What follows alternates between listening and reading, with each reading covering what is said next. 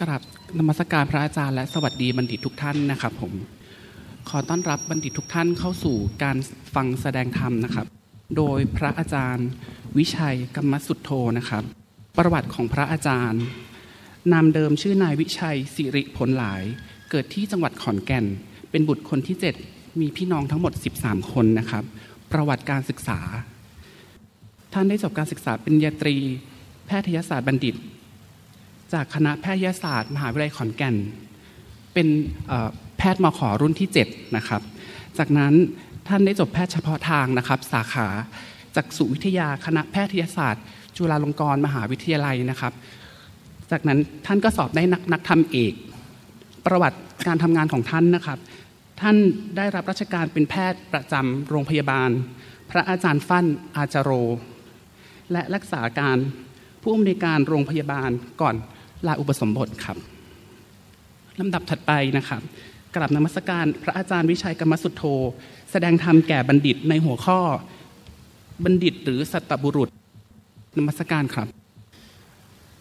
เจริญพร ท่านอาจารย์ บัณฑิตทุกท่านและนักศึกษา มหาลัยรามคำแหง วันนี้ก็เป็นโอกาสอันดีอีกวัน ที่อาตมาได้มาที่นี่เป็นครั้งที่สอง ได้ข่าวว่าบัณฑิตจะมาซ้อมเพื่อรับปริญญาบัตร เวลาเราศึกษาสำเร็จการศึกษาในหลักสูตรไม่ว่าปริญญาตรีปริญญาโท ปริญญาเอก เมื่อเราจบแล้วเขาก็เรียกเราบัณฑิตคำว่าบัณฑิตนั้น หมายถึงผู้ที่มีความรู้มีปัญญา ความรู้กับปัญญานั้น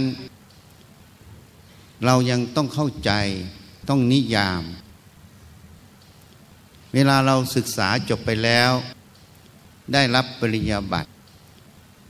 เราก็สมมุติว่าเรามีความรู้ในสาขาวิชานั้น แต่เวลาออกไปปฏิบัติงานแล้ว บัณฑิตที่จบออกไป ปฏิบัติงานได้ไม่เท่ากัน ความสำลิดในงานนั้นไม่เท่ากัน แม้แต่ทำงานประเภทเดียวกัน มันต่างกันเพราะอะไร ถ้าสมมุติเรียกว่าก็ต่างกันที่ปัญญา การที่เราเรียนรู้ในมหาวิทยาลัยนั้น คณาจารย์ต่างๆ ก็ได้ถ่ายทอดความรู้ทั้งหลายให้เรา การถ่ายทอดความรู้นั้น มันก็จะเข้าไปสู่ระบบ ในใจเราคือความจำ เวลาเราเรียนรู้อะไรขึ้นมา มันจะบันทึกเข้าไปเป็นความจำ เหมือนเครื่องคอมพิวเตอร์เครื่องหนึ่ง เวลา บันทึกอะไรเข้าไป เซฟเข้าไปก็เป็นความจ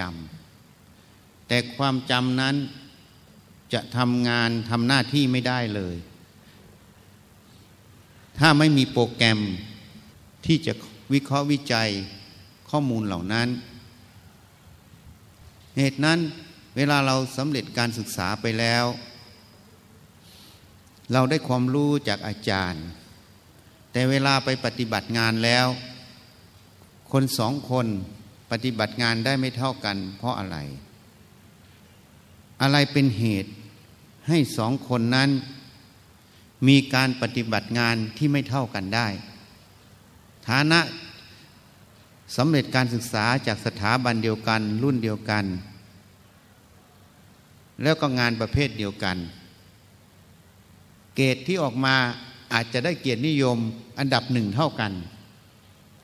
แต่การปฏิบัติงานทำไมไม่เท่ากัน มันต้องมีสิ่งที่มันทำให้แตกต่าง สิ่งที่แตกต่างนั้น ก็ขึ้นกับระบบการทดสอบในมหาวิทยาลัย ระบบการทดสอบในมหาวิทยาลัย ก็ขึ้นกับว่าในแต่ละสถาบันนั้นจะทดสอบแบบไหนคำว่าเกียรตินิยมระดับหนึ่งเท่ากัน ถ้าทดสอบ ความจำในหลักวิชาที่อาจารย์สอน ถ้าสองคนนี้อ่านแล้วก็ท่องจำได้เท่ากันพอตอบออกมามันก็เท่ากันก็ได้เกียรตินิยมดับหนึ่งเท่ากัน แต่สิ่งเหล่านี้ยังไม่ได้บอกว่าผู้ที่ได้เกียรตินิยมอันดับหนึ่งนั้นมีปัญญา เพราะการทดสอบตรงนั้น ถ้าข้อสอบทดสอบความจำ ก็บอกได้อย่างเดียวว่า ผู้ที่ได้เกียรตินิยมนั้น เป็นผู้ที่ขยันกว่าคนอื่น แล้วก็ท่องจำมากกว่าคนอื่น มันทดสอบแค่ความขยันกับความจำแต่มันยังไม่ได้ทดสอบตัวปัญญา เหตุนั้นอาตมาเคยมาพิจารณา การสอบการเรียนการสอนนั้น จะต้อง ทดสอบอยู่สองส่วน ส่วนที่หนึ่งต้องทดสอบความจำเพราะความจำมันเป็นพื้นฐานเป็นข้อมูล ในการที่จะเอาไปพิจารณาต่อ ส่วนที่สองต้องทดสอบตัวปัญญา ความจำกับปัญญานี้ต่างกันนะ ความจำเป็นแค่ข้อมูล เป็น Data ให้ สติปัญญาไปใช้เฉยๆ เพราะนั้นบัณฑิตทุกท่านหรือนักศึกษาที่อยู่ในที่นี้จะต้องเข้าใจสองเรื่องนี้ ถ้าเราไม่เข้าใจสองเรื่องนี้คำว่าบริหารจัดการ อย่างคณะนี้เป็นคณะบริหารธุรกิจใช่ไหมคำว่าบริหารธุรกิจนั้นน่ะไม่ใช่การใช้ความจำอย่างเดียว มันต้องใช้ตัวปัญญา ไม่นั้นการเรียนการสอนตรงนี้จะไม่สำลิดผลตามวัตถุประสงค์ เพราะฉะนั้นความจำนั้นมันจำได้ แต่ปัญญานั้นมันต่างจากความจำตรงไหน เอาข้อสอบก่อน ข้อสอบนั้นควรจะทดสอบความจำหมายถึงหลักวิชาการความรู้ที่จะให้นักศึกษาหรือบัณฑิต ได้รู้เป็นหลักใหญ่ เป็นหัวข้อสำคัญ อันนี้ต้องทดสอบ เขาต้องจำหลักตรงนี้ได้ ข้อสอบต้องมีส่วนนี้เป็นส่วนความจำส่วนของปัญญานั้นต้องออกข้อสอบที่ให้รู้จักพิจารณา เหตุผลเหตุปัจจัย หรือต้องสร้างโมเดลขึ้นมาสักหนึ่งโมเดล เป็นตุ๊กตาให้เขาหัดวิเคราะห์ วิจัยนำองค์ความรู้ตรงนั้น ไปใช้งานอย่างไร การที่มีโมเดลขึ้นมาเป็นโจทย์ขึ้นมาถาม เพื่อให้หัดวิเคราะห์วิจัย ข้อมูลเหตุปัจจัยในแต่ละด้าน อย่างเช่น การจะทดสอบผู้บริหารนั้น โดยทั่วไปเราก็รู้อยู่ ผู้บริหารนั้นจะต้องมีการบริหารอยู่ เขาก็สอนมาฝรั่งมันสอน เรียกว่า 4M หนึ่งแมนนะคือคนใช่ไหมสองมันนี่คือเงินสามแมททิเลียนคือวัสดุอุปกรณ์ทั้งหลายนั่นเองสี่ management คือระบบบริหารจัดการนั่นเอง เพราะฉะนั้น ถ้าเราจะทดสอบปัญญาตรงนี้ เราก็ต้องตั้งโมเดล ขึ้นมาเพื่อให้เขาวิเคราะห์วิจัยว่า ในเรื่องการบริหารบุคคลนั้น เขาจะบริหารอย่างไง ในคนคนหนึ่งนั้น มันมีเหตุปัจจัยอะไรบ้าง ที่เข้ามาเกี่ยวข้องกับคนคำถามจะต้องออกมาให้เชิงวิเคราะห์วิจัย แก้ปัญหาตรงนั้นอย่างไร หรือการบริหารเงินนั้น เขาก็ต้องมีพื้นฐานในเรื่องระบบการเงิน แล้วจะนำเงินอย่างนั้นมาอย่างไง แล้วไปลงทุนอย่างไงทำอย่างไรมันจะเกิดขึ้น อันนี้ก็ต้องทดสอบหรือเรื่องของแมทเทียนระบบบริหารจัดการ วัสดุอุปกรณ์ทั้งหลาย ระบบบริหารจัดการก็ต้องมี รูปแบบที่จะออกมาเพื่อให้วิเคราะห์วิจัย พิจารณาเหตุปัจจัยนั้น แล้วให้ปฏิบัติได้เหมาะสม ตามเหตุปัจจัยนั้น เหตุปัจจัยนั้นพูดภาษาพระ ถ้าพูดภาษาฝรั่งก็เรียกว่า factor ถ้าพูดสูตรคณิตศาสตร์ ก็สมการหนึ่งมี factor คือองค์ประกอบกี่ตัว ถ้าพูดภาษาไทยก็เรียกว่าองค์ประกอบของงานนั้นน่ะ มันมีองค์ประกอบอย่างไร นี่ มันจะมีแต่ละอย่าง เพราะฉะนั้นคำว่าเหตุปัจจัยนี้ก็คือองค์ประกอบหรือแฟกเตอร์แต่ละตัว ที่เราจะต้องนำมาคบคิดพิจารณา ว่าแต่ละองค์ประกอบนั้น จะมีผลอย่างไร ในงานที่เราทำแต่ละองค์ประกอบ คนก็เป็นองค์ประกอบอย่างหนึ่ง ความประพฤติของคนก็เป็นองค์ประกอบอย่างหนึ่งของคน อุปนิสัยใจคอ ก็เป็นองค์ประกอบอย่างหนึ่งของคน คนนั้นเรียนรู้แต่ความจำจำแต่กฎเกณฑ์ แต่ไม่เคยหัดพินิจพิจารณา ก็เป็นองค์ประกอบของคน อันนี้ก็เป็นองค์ประกอบเรื่องของคน เพราะนั้นเราจะบริหารเรื่องของคนอย่างไร เราก็ต้องพิจารณาองค์ประกอบ ทุกองค์ประกอบ เมื่อเราพิจารณาทุกองค์ประกอบแล้ว เราจะรู้ว่าการตัดสินใจที่จะใช้คน ที่จะให้คนทำงานนั้น คนใดเป็นตัวเลือกที่ถูกต้องที่สุด ในงานแต่ละเรื่อง นายกอาจจะเหมาะสมในงานประเภทนี้ เพราะองค์ประกอบมันชี้มาตรงนี้ นายขออาจจะเหมาะสมในงานประเภทนั้น เพราะมันชี้มาอย่างนั้น เหตุนั้นฝรั่งมันก็สอนเราอีก put the right job in the right man ให้งานให้ถูกกับคน ให้คนถูกกับงาน นี่เราต้องพิจารณาองค์ประกอบ การที่เรารู้จักพิจารณาองค์ประกอบ เหตุปัจจัยแต่ละด้าน แต่ละอย่าง ถ้าพูดภาษาฝรั่งก็คือ factor ทุกตัว เมื่อเรารู้จักพิจารณา factor ทุกตัว เอามาประมวลหมดพอประมวลทุกจุดแล้ว มันจะบอกผลลัพธ์ ว่าเราควรทำอย่างไรกับสิ่งนั้น อันนั้นล่ะเป็นตัวปัญญานั่นเอง เหตุนั้นอาตมาสอนพระชีอยู่เรื่อย รู้ไม่ใช่เพื่อยินดียินร้าย รู้ให้รู้เหตุปัจจัย ที่จะปฏิบัติได้เหมาะสม ตามเหตุปัจจัยณปัจจุบันตรงนั้น เวลาเรารู้ทางตา เรารู้ขึ้นมา เราก็ไม่ใช่เพื่อยินดียินร้าย ถ้าเรามีความรู้ความเห็น หรือกฎเกณฑ์ที่เรายึดเอาไว้ในใจเรา กฎเกณฑ์นี้จะเกิดจากสภาพสังคม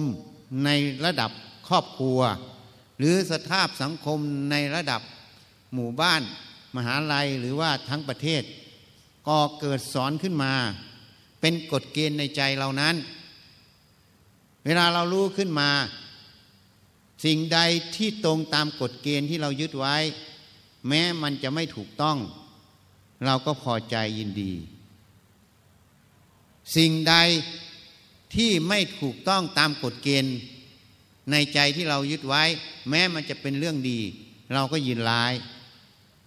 เพราะเราไม่ได้พิจารณาเหตุปัจจัยนั้นเป็นหลัก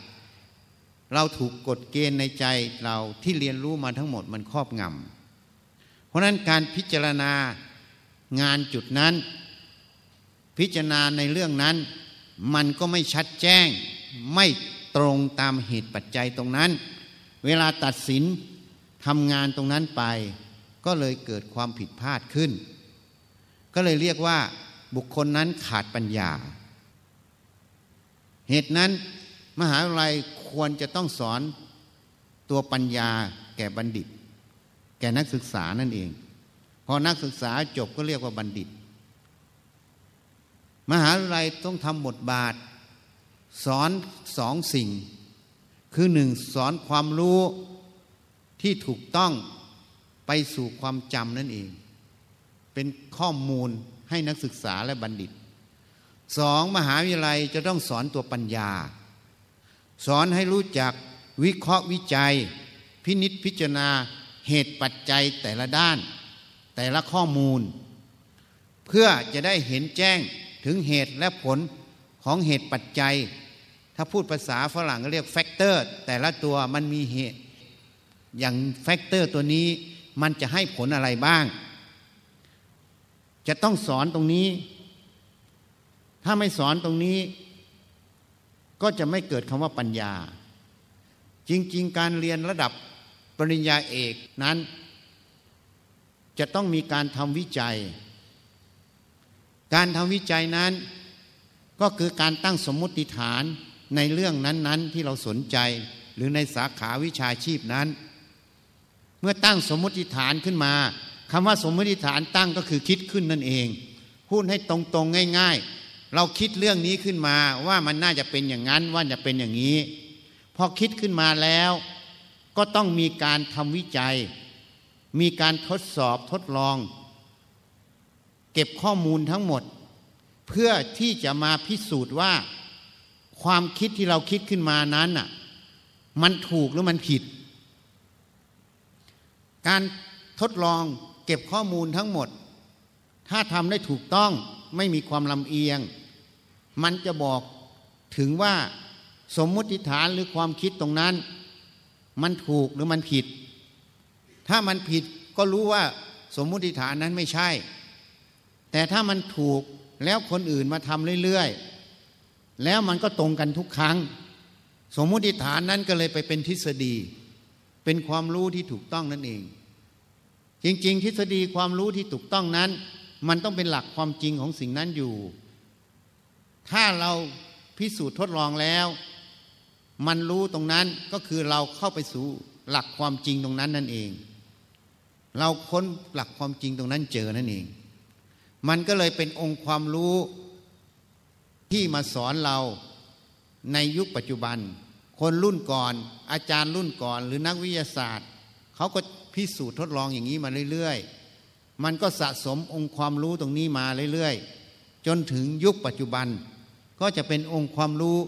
ที่มาสอนนักศึกษาและบัณฑิตนั่นเอง หรือมันเกิดปัญหาอะไรขึ้นมา อย่างเช่นการบริหารจัดการ มันจะไม่เหมือนหลักวิทยาศาสตร์ทั่วไป เวลาทำอะไรขึ้นมามันเกิดปัญหาขึ้น ก็จะมีการสืบสวนสอบสวน เหตุปัจจัยแต่ละเรื่อง จนได้องค์ความรู้ใหม่ขึ้นมา ก็จะมีการสร้างระบบขึ้นมาเพื่อแก้ไขในสิ่งเหล่านี้ การสร้างขึ้นมาก็เลยมาเป็นบทเรียนมาเป็นความรู้ในตำราสอนเรานั่นเอง อันนี้จึงแนะนำให้ว่าคนสองคนได้เกียรตินิยมเหมือนกัน จบสถาบันเดียวกัน รุ่นเดียวกันทำงานอย่างเดียวกัน แต่งานสองคนมันต่างกัน เพราะอะไร เพราะคนหนึ่งอาจจะทำด้วยสัญญาคือความจำจำกฎเกณฑ์ทั้งหมดที่อาจารย์สอนมาเอาไปใช้ ก็ทำถูกอยู่ แต่งานมันไม่สัมฤทธิ์ผล กับอีกคนหนึ่งก็จำที่อาจารย์สอนมา แต่ไปวิเคราะห์วิจัย ที่เราต้องปฏิบัติงานนั้น มันมีองค์ประกอบหรือ factor อะไร factor แต่ละตัวมันบอกอะไรเรา แล้วมันจะให้ผลอะไร เขาได้มีการคำนวณพินิจพิจารณา แต่ละองค์ประกอบแต่ละ factor ถ้าภาษาพระเรียกว่าเหตุปัจจัย พิจารณาทุกอย่างรวมกันหมด สมมติงานนั้นมันมีสิบ factor ก็เอาทุก factor ทุกตัวมาวิเคราะห์วิจัยหมด ว่ามันจะเกิดผลยังไง แม้แต่ข้อมูลที่ได้รับมาก็จะถูกวิเคราะห์วิจัย เป็นข้อมูลจริงหรือข้อมูลเท็จ เมื่อมาวิเคราะห์วิจัยทุกทุกข้อมูลทุกทุกแฟกเตอร์หมด มันก็จะออก ถึงว่าผลตรงนั้นควรจะปฏิบัติงานอย่างไร คนที่วิเคราะห์วิจัยหมดทุกแง่มุมแล้ว ก็จะรู้ว่าต้องปฏิบัติงานตรงนั้นอย่างไร การที่ต้องปฏิบัติงานนั้นอย่างไร ก็ปฏิบัติไปตามที่ ได้วิเคราะห์วิจัยหมดแล้ว งานนั้นจึงออกมาถูกต้องและเรียบร้อย คนนี้จึงต่างกับคนแรก คนแรกทำไปตามความรู้ความจำที่เรียนรู้มา จึงเป็นกฎเกณฑ์ในใจอีกอันหนึ่งก็เลยเรียกว่า คนนี้ไม่มีปัญญาไม่รู้จักประยุกต์ ความรู้มาใช้ให้เกิดประโยชน์นั่นเองนี่เพราะฉะนั้น สถานศึกษาทั้งหลายหรือแม้บัณฑิตที่จบออกไปแล้ว จะต้องมีพื้นฐานตรงนี้ พื้นฐานของตัวปัญญา ถ้าไม่มีพื้นฐานของปัญญา ได้เกียรตินิยมอันดับมึงทั้งชั้น ก็ถือว่าไม่ใช่บัณฑิต ถือแค่ว่าคนจำความรู้ไปเฉยๆเพราะเขาไม่มีปัญญาแท้บัณฑิตต้องประกอบด้วยทั้งความรู้และปัญญา เหตุนั้นระบบการศึกษาจะต้องสอนให้คนเป็นบัณฑิตแท้ จะต้องมีการทดสอบ หรือต้องมีวิธีการสอนและมีวิธีการทดสอบ เพื่อให้คนมีความรู้ที่ถูกต้อง ความรู้ที่เป็นหลักที่ต้องรู้ แล้วจะต้องทดสอบสอนให้คนนั้นรู้จักพินิษพิจารณา วิเคราะห์วิจัย องค์ประกอบแต่ละอย่าง แม้แต่ความรู้ที่อาจารย์สอนก็ยังต้องวิจัย ต้องพิจารณาว่ามันถูกต้องไหม ถ้ามันถูกต้องเมื่อไหร่ ก็เอาไปใช้ มันไม่ถูกต้องก็อย่าเอาไปใช้ เพราะโทษมันจะเกิด เพราะมหาวิทยาลัยจะต้องสอนสองส่วนนี้ให้ได้ ถ้าสอนสองส่วนนี้ได้ นักศึกษาที่จบออกไปก็จะเรียกว่าบัณฑิต แต่ถ้าสอนได้แค่ส่วนเดียวคือความจำ ทดสอบความจำได้เกียรตินิยมอันดับหนึ่ง นักศึกษาที่จบออกไป ก็เรียกว่าบัณฑิต แต่เป็นบัณฑิตที่แต่งตั้งกันเอง ไม่ใช่บัณฑิตโดยภูมิความรู้ในใจตนเอง เหตุนั้นในยุคนี้ผู้ที่ไม่ได้ผ่าน มหาวิทยาลัยบางครั้งมหาลัยก็ให้ดุษฎีบัณฑิตกิติมศักดิ์ บางคนไม่ได้เคยผ่านมหาลัย แต่ประกอบอาชีพสำเร็จในสาขานั้น มากกว่าคนจบเกียรตินิยมอันดับหนึ่ง เราก็ให้ดุษฎีบัณฑิตกิติมศักดิ์เพราะอะไรอะ เพราะเขามีปัญญาที่จะพิจารณางานในอาชีพเขาจนสำเร็จได้ในสาขาอาชีพนั้น ก็เลยให้เกียรติยกย่องกัน เป็นดุษฎีบัณฑิตกิติมศักดิ์โดยไม่ได้ผ่านมหาลัยเลย อันนี้เพราะอะไร ก็เพราะความจำกับที่เป็นความรู้กับตัวปัญญา เพราะนั้นอันนี้เราต้องชัดแจ้ง ต้องรู้จักตัวความจำที่เป็นความรู้ กับต้องชัดแจ้งตัวปัญญา เพราะฉะนั้นบัณฑิตต้องประกอบด้วยสองส่วน ส่วนหนึ่งคือความรู้ที่ถูกต้อง มหาลัยคณาจารย์ทั้งหลายก็ต้องทำวิจัย เพื่อหาองค์ความรู้ที่ถูกต้องเพื่อถ่ายทอดให้นักศึกษา ยังไม่พอ คณาจารย์ต้องทำหน้าที่ที่จะสอนให้นักศึกษามีปัญญา ไม่ใช่มีแค่ความรู้ เพราะความรู้มันจะเข้าไปสู่ใจคือความจำเหตุนั้นมีคนมาถามอาตมาว่า เวลาเขาสัมภาษณ์งาน เขาถามอาตมาว่า จะรับคนที่มีประสบการณ์ดีหรือไม่ดี เขาตั้งคำถามอาตมา คนส่วนใหญ่จะตอบเช่นไรบัณฑิตทั้งหลายที่นั่งอยู่นี้จะตอบยังไง รับคนที่มีประสบการณ์ดีหรือไม่ดี ตอบได้นะอาตมาก็ตอบเขาว่า ประสบการณ์งานตรงนั้น ถ้าตรงเหตุปัจจัย ที่เขาเรียนรู้มา ประสบการณ์นั้นมีประโยชน์ ถ้าเหตุปัจจัยตรงนั้นไม่ตรงสิ่งที่เขาเรียนรู้มา ประสบการณ์ตรงนั้นเลยเป็นโทษ เพราะเหตุปัจจัยมันเปลี่ยน แต่ยังทำวิธีเดิม ด้วยความจำด้วยความภาคภูมิใจที่เราเคยทำตรงนั้นสำเร็จ ตรงนั้นก็เลยเป็นโทษไง เพราะมันไม่ตรงเหตุปัจจัยตรงนั้น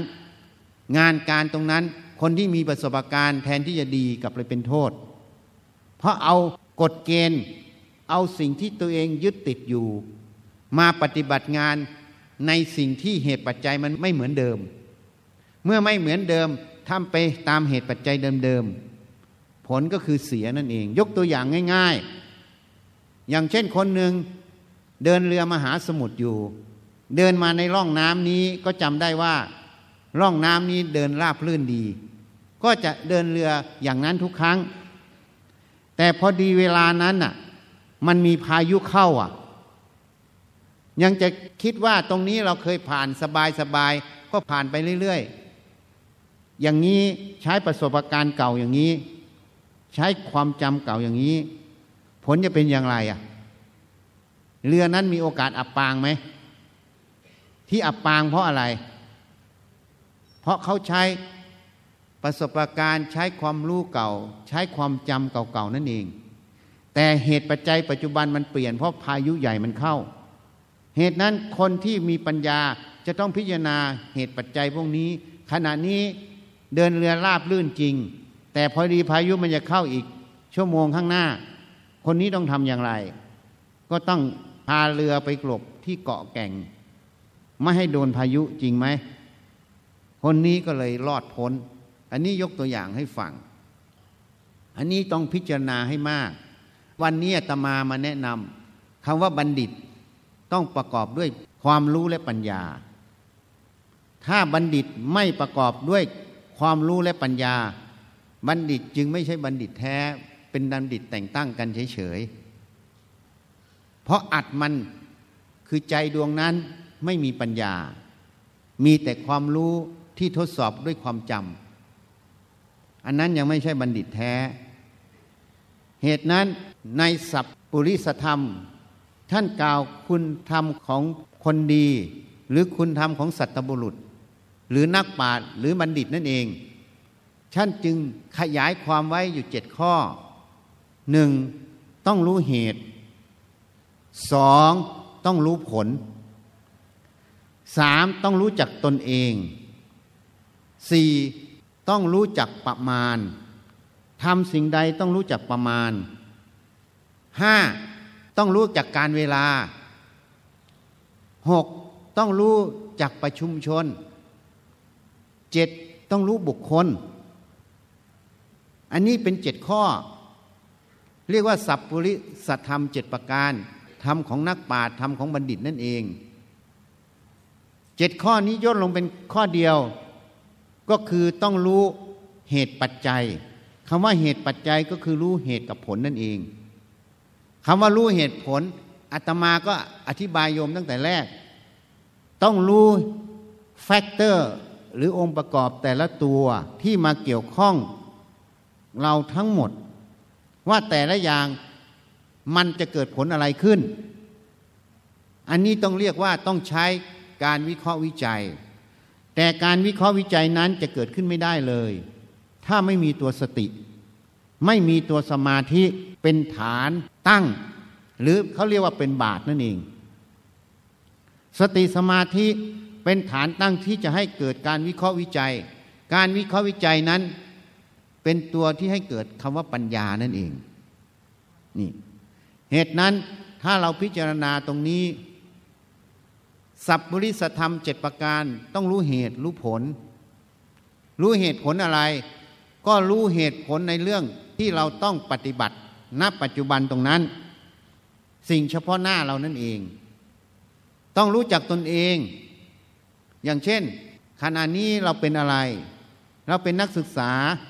หรือเราจบบัณฑิตแล้วเราไปปฏิบัติหน้าที่การงาน ก็ต้องรู้จักตนว่าตนมีหน้าที่อะไร ต้องทำอะไร แล้วถ้าละเอียดเข้าไปอีก จะต้องรู้ว่าขณะจิตเรานี้ จิตเรานั้นแจ่มใสเบิกบาน หรือจิตเราเศร้าหมอง ต้องรู้อีกว่าขณะจิตนั้น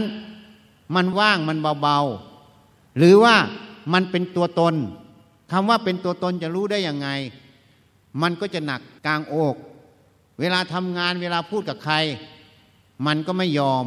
มันก็ยึดว่าเราเก่งคนเดียว เวลาเราเก่งคนเดียวประชุมงานกัน หน่วยงานนั้นก็เลยไม่เกิดประโยชน์เพราะทะเลาะกัน ไม่ยอมกันเขาเลยเรียกว่ามีทิฏฐิมานะนั่นเอง นี่ต้องรู้จักตน ถ้าไม่รู้จักตนจะไม่รู้สภาวะ ในตนที่มันเกิดขึ้น การรู้จักสภาวะในตนที่มันเกิดขึ้นนั้น มันก็ต้องมาวิเคราะห์วิจัยในความรู้ความเห็นตัวเองอีก ในความรู้ความเห็นตัวเองนั้น ขณะที่มันเป็นตัวตนก็ต้องมาวิจัยอีกคำว่าตัวตนมันมีอยู่จริงไหม มันเป็นแค่ความรู้สึก เป็นแค่อุปทานยึดมั่นเฉยๆหัวจดเท้านี้ มันเป็นตัวตนเราจริงไหม นี่จะต้องวิจัยอีก หาความจริงของมัน ถ้ามันเป็นตัวเรา เราก็ย้อนไปดูสิ อย่างวันนี้เช้านี้ก็ทำอะไร กินอาหารกัน อาหารมันเป็นอะไร ก็เป็นธาตุทั้งสี่นั่นเอง มาเพื่ออะไรมาเพื่อหล่อเลี้ยงกายนี้ อาหารมันเป็นสิ่งภายนอก กายนี้ก็เกิดจากอาหารนั่นเอง ถ้าใครละเอียดเข้าไปนิดนึง ก็ลองกั้นหายใจดูสิแล้วก็ดูลมหายใจเข้าออกดูสิก็จะรู้ว่ากายนี้ประกอบด้วยลมหายใจเข้าออก คือธาตุลมนั่นเองธาตุลมนี่มันของใครอะ มันก็ของอยู่ในอากาศเนี่ยเต็มไปหมดก็เรียกของโลก เมื่อมาเป็นตัวเรา มันจะเป็นของเราจริงไหม มันก็ไม่จริงนั่นเอง เหตุนั้นกายเราจึงไม่ใช่ของเราเป็นธาตุทั้งสี่อาศัยเขาอยู่เฉยๆ มันจึงไม่ใช่ตัวตนที่แท้จริง ไม่ใช่ตัวเราจริง ๆ เป็นแค่สิ่งอาศัยอยู่ เมื่อเป็นสิ่งที่อาศัยอยู่นั้น ความรู้ความเห็นที่เนื่องจากกาย จะเป็นตัวเราจริงไหม ก็ไม่จริงอีก เวลารูปกระทบตามันก็รู้ทางตา ถ้าไม่มีตามันจะรู้ทางตาได้ไหม เพราะตามันไม่ได้รับแสง เพราะมันไม่มีตา เสียงกระทบหู ถ้าไม่มีหูมันจะรู้ได้ยินเสียงไหม ก็ไม่ได้ยิน เพราะนั้นตาหูมันก็ไม่ใช่ตัวเรา มันเป็นธาตุอาศัยเขาอยู่เฉยๆ เพราะนั้นความรู้ทางตาทางหูทางจมูกทางลิ้นทางกายทางใจ มันจะเป็นตัวเราของเราจริงไหม เพราะกายตั้งต้นมันไม่ใช่ ความรู้เหล่านี้มันก็ไม่ใช่เหมือนกัน เมื่อไม่ใช่เราก็รู้แล้วว่า กายนี้ก็ไม่ใช่ของเรา โดยความจริงไม่ใช่ของเรา อาศัยเขาอยู่เฉยๆแต่สมมุติกรรมสิทธิ์เรียกว่าตัวเรา แต่ความจริงแท้มันเป็นของธาตุมันเป็นของธรรมชาตินั่นเอง ถ้าเรารู้อย่างนี้ความรู้ที่เนื่องจากกายก็ไม่ใช่ของเราอีก เพราะกายไม่ใช่ของเรา เมื่อรู้อย่างนี้แล้ว เวลารู้สิ่งใดขึ้นมา เราจะสำคัญความรู้นี้เป็นตัวเราไหม ก็ไม่สำคัญ เมื่อเราไม่สำคัญเป็นตัวเรา เวลาปรึกษาหารือกันเวลาคุยกันสนทนากันด้วยงานการ จะเอาตัวเราเก่งตัวเราเหนือเขาได้ไหมก็ไม่ได้ เพราะมันไม่ใช่ของเราไม่มีตัวเรา แล้วจะไม่มีเราเก่งกว่าเขาเหนือเหนือเขาได้ไหมเมื่อไม่ยึดมั่นถือมั่น เป็นตัวเราเป็นของเรา เวลาคุยกันสนทนากัน ก็ฟังเหตุฟังผล เขาพูดมา มันมีเหตุผลไหมถ้ามันมีเหตุผลตรงความจริง เราก็รับไป ถ้ามันไม่มีเหตุผลไม่ตรงความจริงเราก็ทิ้งไปซะ เราเอาตรงที่ความจริง เหตุผลตรงนั้นที่มันเจริญ เราก็เอาตรงนั้น ถ้ามันไม่ตรงความจริงมันเป็นความเสื่อม เราก็ไม่เอา เพราะมันไม่ใช่ของเราทั้งคู่ เราจึงไม่จำเป็นต้องไปหลง ต้องไปสงวนมันไว้เพราะฉะนั้นจิตดวงนั้นก็จะใช้สติปัญญาอยู่ตลอด ก็เลยเรียกว่าบัณฑิตนั่นเอง เรียกว่าสัตบุรุษนั่นเอง ถ้าเราฝึกฝนอบรมอย่างนี้ เรากำลังสอนจิตนั้น ไปสู่ภูมิปัญญานั่นเอง เมื่อไปสู่ภูมิปัญญา ปัญญานั้นย่อมยังประโยชน์ในหน้าที่การงาน ให้เกิดประโยชน์สูงสุด เพราะเราพิจารณาสิ่งใด เราพิจารณาองค์ประกอบ factor เหตุปัจจัยแต่ละข้อถ่องแท้เห็นชัดแจ้ง เราก็ปฏิบัติได้เหมาะสมตามเหตุปัจจัยตรงนั้น ก็เลยเรียกว่าประโยชน์มันเกิดนั่นเองนี่แล้วตรงนั้นยังไม่พอเมื่อประโยชน์เกิด ความวุ่นวายความทุกข์ปัญหาทั้งหลายก็จะไม่กลับมาสู่ใจเรา ใจเราก็จะไม่ถูกกระทบกระเทือนจากปัญหาเหล่านั้น แล้วยังไม่พอสติปัญญาเมื่อรู้จักพิจิตพิจารณา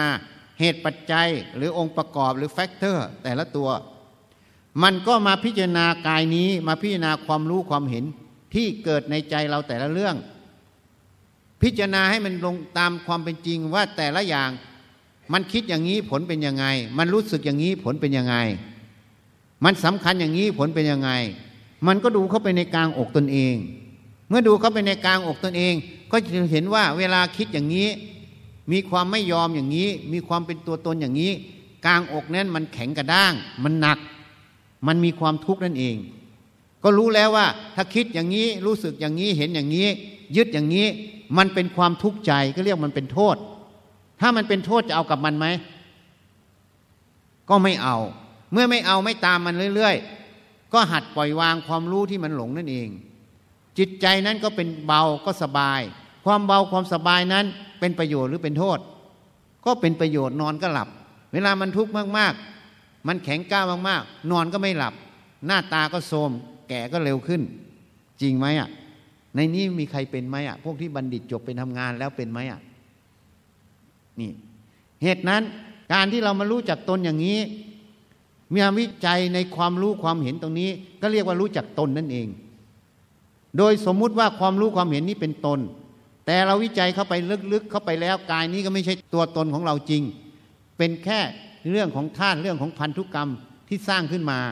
อาศัยมันอยู่เฉยๆเวลามาพิจารณาความรู้ความเห็น ก็เป็นแค่สิ่งที่เรียนรู้เกิดขึ้น ทางตาหูจมูกลิ้นกายใจ เมื่อรู้รบรสกลิ่นเสียงสัมผัสธรรมารมณ์ก็รู้ทางตาหูจมูกลิ้นกาย แล้วก็จำไป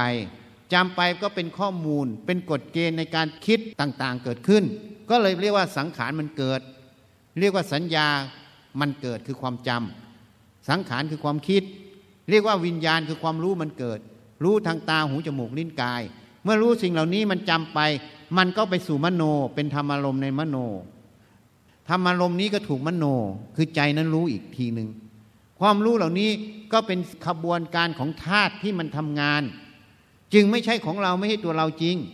เมื่อไม่ใช่ของเราไม่ใช่เราจริง เราจึงไม่จำเป็นที่จะต้องสำคัญความรู้ความเห็นและตัวกายนี้เป็นของเรา เมื่อเราไม่สำคัญสิ่งเหล่านี้ เราจะพิจารณาสิ่งเหล่านี้ เป็น factor อันหนึ่ง เป็นเหตุปัจจัยอันหนึ่งสิ่งใดมันถูกต้องก็ทำตามมัน สิ่งใดมันไม่ถูกต้องไม่ทำตามมัน ก็เลยเรียกว่าความเจริญเกิดขึ้น เหตุนั้นคณะนี้เป็นคณะบริหารธุรกิจ ตอนนี้เกิดภาวะที่เรียกว่าดิจิทัลเทคโนโลยี disruption เกิดการเปลี่ยนแปลงครั้งใหญ่ในระบบทุกอย่าง เพราะเทคโนโลยีและดิจิทัลตรงนี้ มันเข้ามา เปลี่ยนแปลงระบบทั้งหมด ทีนี้เวลาผู้ที่จบไปทำงานแล้ว เวลาตรงนี้เข้ามาองค์กรต่างๆ จะต้องมีการปรับตัว ถ้าไม่ปรับตัวก็ต้องล้มสลาย เวลาปรับตัวเกิดขึ้น ผู้ที่ทำงานนั้นไม่รู้จักตน เมื่อไม่รู้จักตน ก็ผูกติดกับวัฒนธรรมวิธีการปฏิบัติงานเก่าๆ ไม่เรียนรู้ ไม่ศึกษาความรู้ใหม่ ๆ ความรู้ในปัจจุบันนั้นให้ถ่องแท้ ติดยึดอยู่ในความรู้เก่าๆ การที่องค์กรนั้นจะเปลี่ยนผ่านเพื่อความอยู่รอดจะทำได้ไหม ก็ทำไม่ได้ ก็เลยเป็นปัญหาของการ re-engineering องค์กรนั่นเอง อันนี้เป็นสิ่งที่ฝรั่งมันไม่รู้ มันรู้ทฤษฎีทุกอย่างมันรู้วิธีต่างๆ แต่มูลเหตุของการ re-engineering องค์กรไม่ได้ เพราะคนไม่ได้ศึกษาธรรมะคือสติ สมาธิไม่ศึกษาตัวปัญญา เมื่อไม่ศึกษาแล้ว จึงไม่รู้เหตุปัจจัยเหล่านี้ จึงติดยึดในในความรู้เก่าๆอยู่ เวลาองค์กรนั้นจะต้องเปลี่ยนแปลง ก็ไม่สามารถที่จะปรับตัวได้ เพราะไม่ศึกษาองค์ความรู้ใหม่ และไม่วางความรู้เก่า เพื่อพร้อมที่จะเดินไปสู่ความรู้ใหม่ ไปสู่การประพฤติปฏิบัติแบบใหม่ อันนี้ก็เลยเกิดเป็นปัญหาขององค์กรต่างๆ เพราะนั้นบัณฑิตเมื่อสำเร็จไปแล้ว เป็นบัณฑิต จะต้องปฏิบัติงานได้สูงสุด จะต้องพร้อมที่จะเปลี่ยนแปลง พร้อมที่จะศึกษาหาความรู้เรื่อยๆ การสำเร็จมหาวิทยาลัยนั้น เป็นแค่เริ่มต้นเฉยๆ มหาลัยควรจะสอนให้รู้ความรู้ถูกต้องยังไม่พอ ต้องสอนตัวปัญญา เพื่อให้บัณฑิตที่สำเร็จออกไปแล้ว สามารถที่จะเรียนรู้ได้ หลังจากเดินออกจากมหาลัยก็จะเรียนรู้ได้ตลอด จนกว่าลมดับนั่นเอง การเรียนรู้ตรงนี้เรียนรู้ได้มาก ยิ่งยุคนี้เรื่องของออนไลน์ทั้งหลาย อินเทอร์เน็ตมันเกิดขึ้นมากมาย องค์ความรู้ต่างๆ เดี๋ยวนี้อยู่ในเขามาแชร์มาโพสต์เยอะแยะหมด เราสามารถเรียนรู้ได้ต่อเนื่อง แม้แต่ในการปฏิบัติงานก็เรียนรู้ได้อีกการเรียนรู้นั้นจะต้องพิจารณาตัวที่พูดให้ฟังตั้งแต่แรก ตัว factor ตัวองค์ประกอบ ตัวเหตุปัจจัยนั้นแต่ละตัว ก็จะเกิดความรู้ความเข้าใจ ความชำนาญและทักษะในสิ่งเหล่านี้ ถ้าไม่มีตรงนี้ การเรียนรู้ก็จะไม่เกิด ไม่เกิดก็จะเป็นบุคคลที่ล้าหลัง ก็จะอยู่ในสังคมในองค์กรนั้นลำบาก อันนี้ก็เรียกว่ากรรมนั่นเอง กรรมคือเรากระทำของเรา ไม่ได้มีผีสางนางไม้ เพราะนั้นเวลาตกงานขึ้นมาก็บอกอาจารย์ ผีตัวนั้นมา หรือเจ้ากรรมคนนี้มาทำฉัน ไม่ใช่หรอกนะกรรมเราเอง เพราะเราไม่เรียนรู้ไม่พินิษพิจารณา จึงมีเขาถามเราเมื่อสองวันที่แล้ว ตอนนี้ดิจิทัลหรือเทคโนโลยี disruption มันมาเร็วมาก จะผ่านวิกฤตตรงนี้ได้ยังไงอาจารย์อาตมาก็บอกว่า ถ้าจะผ่านวิกฤตตรงนี้นะ ข้อที่หนึ่งโยมต้องลบความรู้ ที่โยมเรียนมาทั้งหมดทิ้งเลย นี่ฟังให้ดีนะ โยมต้องลบความรู้ทั้งหมดที่โยมเรียนรู้มาวิธีคิดแบบเก่าๆ ทิ้งหมด ข้อที่สองโยมต้องมาตั้งสติที่ปัจจุบัน พิจารณาเหตุปัจจัยคือองค์ประกอบคือ factor ในปัจจุบันเนี้ยมันเกิดอะไรขึ้น factor แต่ละตัวมันมาอย่างไรมันจะไปยังไง แล้วอนาคต มันจะเกิดอะไรขึ้น จากเทคโนโลยีเหล่านี้ที่เข้ามา เมื่อเรามาพิจารณาตรงนี้แล้ว เราจะรู้ว่าปัจจุบันและอนาคตควรทำยังไง เราก็ปรับตัวเอง เรียนรู้ตัวเอง ปรับตัวเอง หรือประกอบอาชีพ หรือเปลี่ยนอาชีพ หรือปรับปรุงองค์กร เพื่อรองรับตรงนี้ให้ทัน มันก็จะอยู่รอดได้นี่ทำไมเราต้องทิ้งความรู้เก่าๆ วิธีคิดเก่าๆ เพราะวิธีคิดเก่าๆนั้น มันถูกสอนมาแล้วมันครอบงำเวลาเราคิดเราก็จะคิดแบบเก่าๆ แต่พอเทคโนโลยีที่มันมาอย่างรวดเร็ว การคิดแบบเก่ามันไม่ทันแล้ว มันต้องคิดบนพื้นฐานองค์ประกอบของเหตุปัจจัย คือเทคโนโลยีที่มันมาเร็ว เราต้องคิดอยู่บนพื้นฐานตรงนี้ ถ้าเราพิจารณาคิดบนพื้นฐานตรงนี้ เราจะเห็นทางออก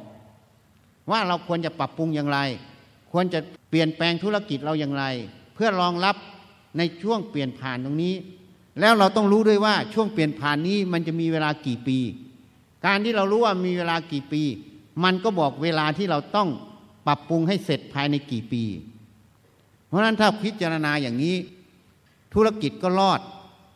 การงานของเราก็รอดนั่นเองอาตมายกตัวอย่างเหมือนบริษัทฟิล์มสีโกดัก เป็นบริษัทที่ได้ผลประกอบการดีมากซีอก็มีความภูมิใจในธุรกิจตนเอง ตอนนั้นเริ่มมีกล้องดิจิทัลเริ่มจะแพมๆออกมา ผู้บริหารก็ไม่ได้สำเนือกระวังยังคิดว่าฟิล์มสีนี้จะขายได้ดีอยู่ อีกสองสามปีเท่านั้นอะเร็วมาก กล้องดิจิทัลออกมาในตลาด ฟิล์มคนก็ไม่ใช้ เพราะถ่ายแล้ว ดูภาพได้ทันทีใช่ไหม ถ้าฟิล์มเก่า พวกนักศึกษาหรือบัณฑิต คงจะเคยเจอฟิล์มเก่าอยู่นะ เมื่อถ่ายไปแล้วก็ต้องไปล้างฟิล์ม ถ่ายผิดถ่ายถูกก็ยังไม่รู้ใช่ไหม แต่กล้องดิจิทัลพอถ่ายปั๊บก็จะเห็นทันทีใช่ไหมพอเห็นทันทีว่าถ่ายสวยไม่สวยเราก็ถ่ายใหม่ได้ เพราะฉะนั้นฟิล์มก็มีบทบาทน้อยลงใช่ไหม ก็มีบทบาทเฉพาะโรงพยาบาลคือฟิล์มเอ็กซเรย์ อีกสักหน่อยสองสามปี ฟิล์มเอ็กซเรย์ก็ไม่ต้องใช้ออนไลน์หมดเลยเอ็กซเรย์ปั๊บภาพมันไปอยู่คอมพิวเตอร์หน้าห้องตรวจของแพทย์แล้วอะ หน้าโต๊ะห้องตรวจของแพทย์ ไม่ต้องอาศัยถือฟิล์มไป เพราะนั้นฟิล์มก็หมดค่าทันที แล้วแถมไม่พอไม่ได้กล้องดิจิทัลถ่ายธรรมดา มาใช้กล้องมือถือถ่ายอีก ยิ่งเร็วเข้าไปอีกใช่ไหมแล้วคนก็มีกล้องทุกคนใช่ไหมเพราะมีมือถือทุกคนนี่ เพราะฉะนั้นบริษัทนี้จึงล้มต้องใช้กิจการให้เขาเพราะอะไรอะก็เพราะความภูมิใจในอดีต แต่ไม่รู้จักตนไม่รู้จักเหตุปัจจัยที่มันมาณปัจจุบัน อันนี้เรียกว่าไม่มีปัญญานั่นเอง อันนี้ให้เข้าใจ วันนี้จึงมันแนะนำบัณฑิตทั้งหลาย ให้รู้จักคำว่าบัณฑิต บัณฑิตต้องมีปัญญา ให้รู้จักว่าตัวปัญญา กับตัวความจำเป็นอย่างไร ความจำจะจำความรู้ที่อาจารย์สอน แต่ไม่ใช่ตัวปัญญา ปัญญาต้องนำความรู้ที่อาจารย์สอนนั้น มาใช้ให้ถูกต้องณเวลานั้น การนำความรู้มาใช้ให้ถูกต้องณเวลานั้นได้ ปัญญาจะต้องวิเคราะห์วิจัย องค์ประกอบหรือแฟกเตอร์ หรือเหตุปัจจัยแต่ละอย่าง สมมุติว่างานตัวนั้นมีเหตุปัจจัย 10 อย่าง ก็ต้องวิเคราะห์ เหตุปัจจัยข้อ 1 ข้อ 2 ข้อ 3 ข้อ 4 ข้อ 5 ข้อ 6 ข้อ 7 ข้อ 8 ข้อ 9 ข้อ 10 ต้องวิเคราะห์วิจัย หาเหตุหาผลแต่ละตัวว่าแต่ละตัวนั้นจะมีผลอย่างไร เสร็จแล้วมันรวมเป็นองค์รวมเหมือนสมการของโจทย์คณิตศาสตร์นั่นเองพอมารวมเป็นเหตุปัจจัยเป็นสมการตรงนั้น ก็จะรู้ว่าเราจะปฏิบัติงานตรงนั้น ณเวลานั้นอย่างไร ที่จะตรงเหตุปัจจัย จึงเกิดคำว่าประโยชน์สูง ประหยัดสุด หรือพูดอย่างหนึ่งเกิดประสิทธิภาพ ประสิทธิผลสูงสุดนั่นเอง สิ่งที่องค์กรทำประสิทธิภาพไม่สูงสุด ได้แค่ประสิทธิผล เพราะตรงนี้ เพราะคนที่ทำหน้าที่ตรงนั้นไม่มีปัญญาสูงสุดคำว่าปัญญาสูงสุดนั้น คือบุคคลที่มีสติมีสมาธิ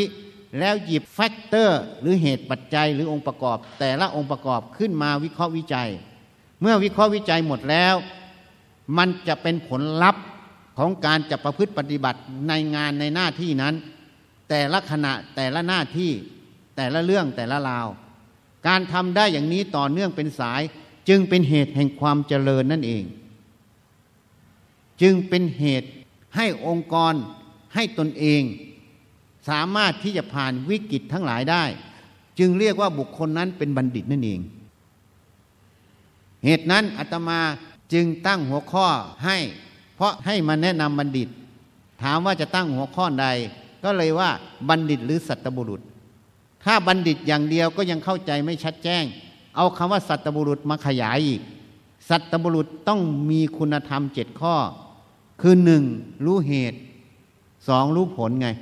การรู้เหตุรู้ผลก็คือการที่เราจะวิเคราะห์วิจัยองค์ประกอบแฟกเตอร์ หรือเหตุปัจจัยแต่ละข้อได้ สองต้องรู้จักตน ตนก็เป็นเหตุปัจจัยอันหนึ่งที่ต้องวิเคราะห์ เราต้องวิเคราะห์ตัวเราด้วย ต้องวิเคราะห์ความรู้ความเห็นเราด้วย ว่ามันถูกหรือมันผิด ไม่ใช่วิเคราะห์แค่เหตุปัจจัยภายนอก ตัวเราก็เป็นเหตุปัจจัยของงานตรงหน้า เฉพาะหน้านั้นด้วย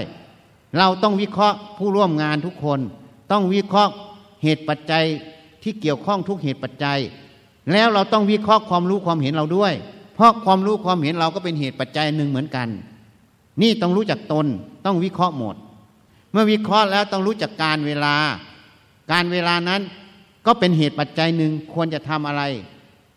แล้วต้องรู้จักประมาณ รู้ว่าควรจะทำแค่ใดถ้ามากเกินไป ไม่เกิดประโยชน์ ก็เรียกว่าสิ้นเปลือง ถ้าน้อยเกินไปประโยชน์ก็ไม่สำลิดผล ต้องรู้จักประมาณความพอดีนั่นเอง จริง ๆ แล้วธรรมชาติของมนุษย์นั้น พวกโยมไม่ได้เรียนแพทย์อาตมาเรียนแพทย์ ร่างกายของมนุษย์นั้น มันจะรักษาสมดุลตลอดเวลา เอาง่าย ๆ เวลาโยมกินน้ำเข้าไปเยอะๆ มันก็จะฉี่ออกมาก สังเกตไหม เวลากินน้ำน้อย มันก็จะฉี่ออกน้อย แล้วฉี่มันจะเข้มขึ้น สังเกตไหมอะเนี่ยมันรักษาสมดุลตลอดเวลา ถ้ากินเกลือเข้ามาก มันก็จะขับเกลือออกทางปัสสาวะมาก เพื่อรักษาสมดุล เขาเรียกว่าอิเล็กโทรไลต์ความเป็นกรดเป็นด่าง ความเป็นสารต่างๆ ในเลือดให้มันสมดุลตลอด ทีนี้ถ้ามันเกิดการขาดสมดุลขึ้น อย่างเช่นไตมันเสีย กินน้ำเข้าไปมาก มันก็ขับปัสสาวะออกไม่ได้ กินเกลือเข้าไปมากขับเกลือออกไม่ได้ มันก็จะบวม ความดันโลหิตมันก็จะขึ้น แล้วต่อไปหัวใจมันก็วาย เพราะฉะนั้น ธรรมชาติร่างกายมนุษย์จะรักษาสมดุลอยู่ตลอด เหตุนั้นถ้าเรารู้จักประมาณ ก็เรียนแบบธรรมชาติ คือรู้จักรักษาสมดุลในงานตรงนั้นตลอด ความเจริญก็อยู่ตรงนั้น ชีวิตถ้ารักษาสมดุลได้ ร่างกายโรคก็จะไม่มี ถ้าขาดสมดุลเมื่อไหร่ เกิดจากอวัยวะใดว่าหนึ่งบกพร่องขึ้นมา หรือเสื่อมขึ้นมา สมดุลนั้นก็จะเสียก็จะเป็นโรคต่าง ๆ นั่นเอง อันนี้เป็นเรียนแบบธรรมชาติ ถ้าเรารู้จักประมาณ ที่นี้ก็รู้จักประชุมชน ในประชุมชนแต่ละประชุมชนนั้น มีเหตุปัจจัยมีวัฒนธรรมประเพณีมีความคิดความเห็นอย่างไร เราก็ต้องปฏิบัติให้เหมาะสมเพื่อประโยชน์นั่นเอง รู้จักบุคคลอย่างบัณฑิตนั้นจะแนะนำอีกอย่างหนึ่งสำเร็จไปแล้วความประพฤตินั้นเป็นสิ่งที่สำคัญ อย่ามองข้าม ต้องประพฤติให้ถูกต้อง ถ้าประพฤติไม่ถูกต้อง มันจะเป็นปัญหาต่อการดำรงชีวิต เพราะนั้นความประพฤตินั้น เช่น จบไปแล้วสบายหาเงินได้ก็เที่ยวเตะกินเหล้าเมายาไป สุดท้ายการงานมันก็เสีย สุดท้ายมันก็มาเสียหน้าที่การงาน แล้วมันก็จะมีปัญหา หรือไม่ก็เป็นโรคการงานไม่เสียก็เป็นโรคอย่างเช่นโรคพิษสุราเรื้อรัง ตับแข็งแล้วก็เป็นปัญหาในบ้านปลาย เพราะฉะนั้น ต้องประพฤติให้ถูกต้อง บัณฑิตก็ต้องรู้เหตุปัจจัยตรงนี้อีก ความประพฤติแต่ละอย่าง มันจะมีผลอย่างไรต่อชีวิตเราต่อร่างกาย ต่อการดำรงชีวิต จะต้องพิจารณา ถ้าพิจารณาอันนี้ก็เป็นเหตุปัจจัยหนึ่งต้องดำรงชีวิตให้ถูกต้อง ไม่ใช่แค่งาน การดำรงชีวิตให้ถูกต้องนั้น ก็จะเป็นประโยชน์ให้ชีวิตเรานั้นราบลื่นและมีความสุขนั่นเอง อันนี้ก็เป็นลักษณะของบัณฑิตนั่นเอง ดำรงชีวิตถูกต้องแล้ว การงานถูกต้องแล้ว ทุกอย่างก็จะราบลื่นนั่นเอง แล้วยังไม่พอคนที่เป็นบัณฑิต เนื่องจากต้องใช้สติปัญญาพิจารณาเหตุปัจจัยต่าง ๆ บุคคลเหล่านี้จะต้องเรียนรู้อยู่ตลอด ไม่ใช่การเรียนรู้นั้นอยู่ในมหาลัย เมื่อออกจากมหาลัยต้องแสวงหาความรู้ตลอด การแสวงหาความรู้ยังไม่พอ ต้องมีสติปัญญา วิเคราะห์วิจัยว่าความรู้ที่เรารู้แต่ละอย่างแต่ละประเด็นนั้น มันถูกต้องไหม หรือมันไม่ถูกต้อง ต้องรู้จักวินิจฉัยความรู้นั้นด้วย เพราะความรู้เมื่อมันมามากมาย มันอาจมีทั้งถูกทั้งผิด ถ้าเรารับไปหมดทุกเรื่อง ก็รับทั้งถูกทั้งผิด เราต้องสามารถกันกรองความรู้นั้น ว่าความรู้นั้นมันถูกมันเป็นประโยชน์ไหมหรือมันผิดมันเป็นโทษ ถ้ามันไม่เป็นประโยชน์มันผิดมันเป็นโทษ เราก็ไม่รับความรู้นั้น มันดิจะต้องรู้จักกันกรองความรู้เข้าสู่ใจอีกเหมือนกัน ต้องรู้จักพินิจพิจารณา ไม่ใช่รู้สิ่งใดทางอินเทอร์เน็ตทางเฟซก็เชื่อหมดทุกเรื่อง ก็เลยเป็นโทษนั่นเอง อันนี้ก็ไม่ใช่ลักษณะบัณฑิต ลักษณะบัณฑิตจะต้องรู้จักกันกรองความรู้อีก รู้จักแสวงหาเรียนรู้อยู่ตลอด รู้จักกันกรองความรู้อยู่ตลอดนั่นเอง ทีนี้เมื่อพูดถึงจุดนี้แล้ว สิ่งที่พูดให้ฟังตั้งแต่ต้นจนถึงณขณะนี้ มันจะเกิดขึ้นไม่ได้เลย ถ้าเราไม่ฝึกตัวสติ ไม่ฝึกตัวสมาธิ เพราะสติสมาธินั้นมันเป็นพื้นฐานของตัวปัญญา ถ้าสติสมาธิไม่มีการฝึก สิ่งที่พูดมาทั้งหมดก็จะเกิดขึ้นไม่ได้ เหมือนการสร้างห้องประชุมแห่งนี้ ถ้าไม่มีฐานลาก ห้องประชุมแห่งนี้จะตั้งอยู่ได้ไหม ตั้งไม่ได้ ฐานล่ากนั้นอะเป็นตัวตั้งของห้องประชุมแห่งนี้มันปัญญาจะเกิดขึ้นได้ ต้องอาศัยตัวสติกับตัวสมาธิเป็นฐานตั้ง สติสมาธินั้นจะเกิดไม่ได้ ถ้าเราไม่ฝึกไม่หัด เหตุนั้นสติสมาธิต้องฝึกต้องหัด ต้องสอนต้องทำให้เกิดขึ้น ไม่ใช่อยู่อยู่มันจะลอยมาเอง ปัญญาก็เช่นกัน ก็ต้องฝึกต้องหัด ปัญญาเกิดไม่ได้ถ้าไม่มีสติสมาธิ เมื่อเราฝึกสติสมาธิแล้ว ก็ต้องหัดพินิจพิจารณา หัดวิเคราะห์วิจัยแต่ละองค์ประกอบที่พูดให้ฟัง ถ้าเราหัดพิจารณาบ่อยๆ เข้าความชำนาญมันจะเกิดเอง นั่นแหละตัวบัณฑิตอยู่ตรงนั้น เหตุนั้นการฝึกสตินั้นเป็นเรื่องที่สำคัญ เป็นเรื่องที่จำเป็น เป็นพื้นฐานคราวที่แล้วได้มาแนะนำให้นักศึกษาที่มหาลัยแห่งนี้ที่มาครั้งที่แล้ว ธรรมะนั้นเป็นพื้นฐานของการเรียนรู้ทุกอย่าง คนเข้าใจผิดว่าปฏิบัติธรรม เป็นคนล้าสมัยเป็นไดโนเสาร์เต่าล้านปี อันนี้ผิด คนปฏิบัติธรรมนั้น เป็นผู้ที่ทันสมัยทุกขณะ อย่างที่พูดให้โยมฟัง เขาจะต้องวิเคราะห์วิจัยเหตุปัจจัยทุกอย่างณปัจจุบันตรงนั้น จึงทันสมัยไงแต่คนไม่ปฏิบัติธรรมเป็นไดโนเสาร์เต่าล้านปีเพราะอะไร เพราะเขายึดถือความรู้ความเห็นความคิดเก่าๆ หรือแม้แต่โลภกดหลงมันมีมาตั้งแต่ยุคไหนแล้วยุคนี้ก็มีมันเขาสงวนในสิ่งที่มันมีในอดีตตลอด มันไม่ใช่ไดโนเสาร์เต่าล้านปีใช่ไหมนี่ เพราะฉะนั้นให้แก้ความเห็นใหม่ซะ ให้รู้จักเอาสิ่งที่เป็นประโยชน์เข้าสู่ใจเรา สิ่งที่เป็นโทษเอาออกจากใจซะ เราก็จะได้ประโยชน์นั่นเอง นี่ เพราะฉะนั้นการฝึกสตินั้นคำว่าสติแปลว่าความระลึก เวลาโยมทำอะไรก็ตาม เวลาจะเดินก็ระลึกที่เท้า ให้รู้ว่าท้ายหรือขวาก้าวออก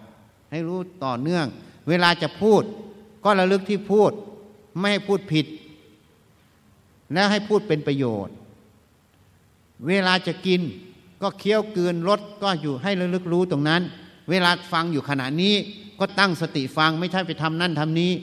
ถ้าทำนั่นทำนี้อยู่ สติมันก็ไม่อยู่ที่หู มันไปอยู่ที่มือ ไปอยู่ที่คิดเรื่องนั้นเรื่องนี้ สติตรงนั้นก็เลยขาด พอขาดก็เลยไม่ได้ยินได้ฟัง หรือได้ยินก็ขาดตอน ไม่ต่อเนื่อง พอไม่ต่อเนื่อง ประโยชน์ที่ผู้ฟังควรจะได้ก็ไม่ได้ สิ่งที่ผู้พูดพูดเพื่อให้เห็นให้เข้าใจ จะได้นำไปปฏิบัติได้ถูกต้องก็เลยไม่เกิด เพราะสติสมาธิไม่อยู่ที่การฟัง เพราะนั้นก็ต้องสติลึกที่การฟัง เวลาจะขับรถสติสมาธิก็ต้องอยู่ที่ขับรถ ไม่ใช่วอกแวกไปนั่นไปนี่ เดี๋ยวก็ไปบวกกันพอบวกกันเกิดขึ้น เขาก็เรียกว่าขับรถโดยประมาทคำว่าโดยประมาทก็คือขาดสตินั่นเอง จริงไหมอะเพราะนั้นสตินั้นฝึกได้ทุกเมื่อตั้งแต่ตื่นนอนถึงลงนอน เวลาทำอะไรก็ระลึกอยู่ตรงนั้น แม้แต่แปรงฟันก็ลึกที่แปรงฟัน แม้แต่ถ่ายอุจจาระปัสสาวะก็ระลึกอยู่ที่การเคลื่อนออก การไหลของอุจจาระปัสสาวะ สัมผัสตรงนั้นก็เลิกรู้ตรงนั้นก็คือการฝึกสตินั่นเอง เพราะนั้นสตินั้นฝึกได้ทุกเรียบทตั้งแต่ตื่นนอนลงนอน ไม่ใช่ไปเดินกลับไปกลับมา หรือนั่งสมาธิอย่างเดียวพุทโธพุทโธ อันนั้นเป็นแค่อิริยาบถหนึ่งที่ไม่ทำอะไร เวลาไม่ทำอะไร ไม่ได้อ่านหนังสือ ก็นั่งหายใจเข้าแล้วลึกพุทหายใจออกโทก็ได้ หรือจะลึกลมเข้าลมออกก็ได้ ให้ระลึกรู้ลมเข้าลมออกก็เป็นการฝึกสติอยู่ตรงนั้น ถ้ามันตั้งมั่นอยู่ลมหายใจ หรือตั้งมั่นอยู่คำพุทโธ ก็เป็นสมาธิหัดสมาธิตั้งมั่นอยู่ในจุดนั้น เมื่อตั้งมั่นในจุดนั้นแล้ว อย่าอยู่แค่นั้น เวลาโยมมาทำหน้าที่อะไร เวลามาฟัง ก็ให้สมิสมาธิมันตั้งมั่นที่การฟัง เวลาโยมขับรถก็ให้สติสมาธิมันตั้งมั่นที่ขับรถ เวลาอ่านหนังสือ ก็ให้สติสมาธิมันตั้งมั่นที่การอ่านหนังสือ โยมก็จะเข้าใจบทเรียนที่อาจารย์สอนทั้งหมด เพราะมันตั้งมั่นอยู่ตรงนั้นตลอด คนนั้นเลยเกิดขบวนการเรียนรู้อยู่ตลอด และเป็นขบวนการฝึกสติสมาธิอยู่ตลอดทำไมต้องเอาพุทโธกำกับ เพราะลมนั้นมันละเอียดบางคนก็จับลมไม่ได้ระลึกลมไม่ได้นั่นเอง ก็เอาพุทโธหายใจเข้าพุทหายใจออกไปกำกับ แต่ถ้าคนจับได้จะไม่เอาพุทโธก็ได้ ก็ลึกรู้ลมหายใจเข้าออก การที่เราทำทั้งหมดเหล่านี้ ก็เพื่อฝึกตัวสติคือความระลึก ฝึกตัวสมาธิตั้งมั่นในงานแต่ละงานนั่นเอง เวลาไปทำอะไรก็ไม่ต้องไปพุทโธไม่ต้องไปจับลม ก็ให้ตั้งมั่นอยู่อิริยาบถหรืออยู่งานตรงนั้น อย่างอาจารย์จะสอนนักศึกษาก็ตั้งมั่นอยู่การสอนและลึกอยู่เรื่องที่จะสอน มันก็ฝึกสติสมาธิอยู่นั้นตลอดเหมือนกัน ถ้าเราทำได้อย่างนี้ สติสมาธิจะตั้งมั่นเป็นฐาน เมื่อตั้งปันเป็นฐานแล้ว เราก็อาศัยตรงนี้เมื่อมันรู้สิ่งใด มันก็ยกความรู้ตรงนั้นขึ้นวิจัย ขึ้นพิจารณา เหตุผลแต่ละอย่างมันเป็นอย่างไร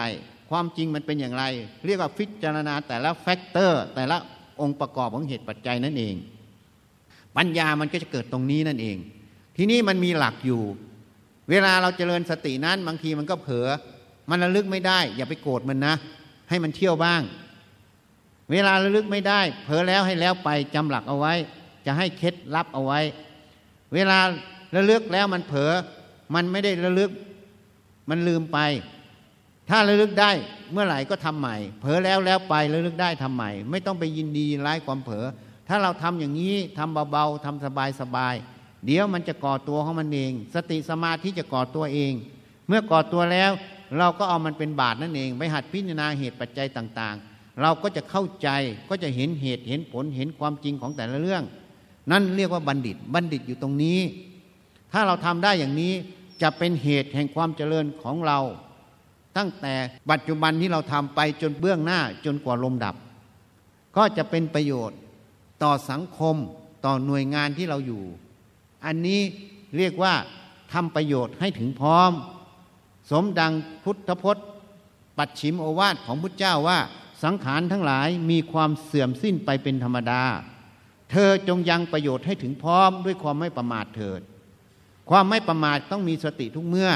ประโยชน์ถึงพร้อมต้องอ่านเหตุปัจจัยแต่ละอย่างแต่ละอย่างออกหมด แล้วทำให้ตรงเหตุปัจจัยตรงนั้น เมื่อทำให้ตรงเหตุปัจจัยตรงนั้น ประโยชน์ตึงถึงพร้อมนั่นเอง อันนี้เป็นอนุสาสนียะ เป็นพระเมตตาที่คุณของพระพุทธเจ้า แม้แต่วาระสุดท้ายของชีวิตท่าน ท่านก็ได้ให้โอวาทประมวลธรรมทั้งหมด 84,000พระธรรมขันธ์ลงในคำนี้สังขารทั้งหลายมีความเสื่อมสิ้นไปเป็นธรรมดา ทุกคนเกิดมาแล้วต้องแก่ต้องเจ็บต้องตาย เป็นธรรมดาไม่มีใครหนีพ้น เมื่อต้องตายแล้วชีวิตยังอยู่นี้จะอยู่เพื่ออะไรอะ ก็อยู่เพื่อทำประโยชน์ให้ถึงพร้อมนั่นเอง ชีวิตนี้จึงไม่ขาดทุน ชีวิตนี้จึงเป็นชีวิตที่มีคุณค่า สมกับที่ได้ชีวิตนี้มา นี่ทำประโยชน์ให้ถึงพร้อมนั่นเอง ด้วยความไม่ประมาท เราก็จะได้ทำหน้าที่เราได้สมบูรณ์นั่นเอง การแนะนำวันนี้ก็น่าจะสมควรแก่เวลา ให้บัณฑิตทั้งหลายนักศึกษา แม้แต่อาจารย์ลองไปพิจารณาไข้ควรดู ถ้าเป็นประโยชน์ถูกต้องก็เอาไปใช้ ถ้าไม่เป็นประโยชน์ถูกต้องก็ทิ้งไว้ที่นี่ซะนะ ก็จบแค่นั้นน่ะ ก็ขอยุติแต่เพียงเท่านี้ ใครจะถามก็ให้ถามได้นะ เปิดโอกาสให้ถาม ถามได้นะ ไม่ต้องเกรงใจอาจารย์ เพราะเราสำเร็จออกไปแล้วไปอยู่ข้างนอกแล้ว อาจารย์ไม่ได้ตามไปนะ ตัวสติปัญญาต้องตามเราไปนะ เพราะตัวนั้นอะจะเป็นเพื่อนของเรา ให้ชีวิตเราราบลื่น ตัวสติปัญญานั้นอะเป็นเพื่อนของเรา เรียกว่าคบบัณฑิต ครับแล้วก็จากการแสดงธรรมของท่านนะครับ ท่านก็ได้ให้ข้อคิดบัณฑิตทุกท่านนะครับ ว่าต้องมีสติสมาธิถึงจะเกิดปัญญา ในการที่เราเป็นบัณฑิตออกไปในการใช้ชีวิต การทำงานทุกอย่างนะครับ ต้องอยู่บนความไม่ประมาทนะครับ และการที่เรามีธรรมะเนี่ยก็จะทำให้เป็นพื้นฐานการเรียนรู้ของเราทุกอย่างนะครับ การแสดงธรรมในวันนี้ก็ขอให้บัณฑิตทุกท่านนะครับนำข้อคิดของพระอาจารย์ไปใช้ในการดำเนินชีวิตอย่างมีความสุขนะครับผมลำดับถัดไปนะครับจะมีน้องๆของคณะนะครับ ร่วมทำบุญถวายพระป่านะครับผมกราบขออนุญาตพระอาจารย์ค่ะ บัณฑิตค่ะ ตั้งใจดีๆนะคะ ตั้งใจตั้งสมาธิให้แน่วแน่ ทรัพย์ที่เราได้มาอย่างบริสุทธิ์เนี่ยค่ะทำบุญถวายพระพุทธเจ้าทุก ๆ พระองค์ ไม่ต้องมากน้อยนะคะ อยู่ที่กำลังใจของพวกเราที่เรามีโอกาสได้ร่วมทำบุญแล้วนะคะ ทุกชาติทุกศาสนานะคะ เรากำลังสร้างสิ่งที่ดีงามนะคะ ไม่จำเป็นจะต้องเป็นเพศหญิงเพศชายหรือศาสนาใดนะคะ อาจารย์ขออนุโมทนาด้วยนะ เดี๋ยวเรียนเชิญท่านหัวหน้าภาคนะคะ ท่านอาจารย์ ดารณีพลอยจันทร์ค่ะ แล้วก็ท่านรองคณบดีฝ่ายนโยบายและแผนนะคะ แล้วก็ท่านดรอุษาเชิญด้านหน้าด้วยค่ะ ท่านอาจารย์ศิลภพด้วยนะคะ เรียนเชิญด้านหน้าค่ะ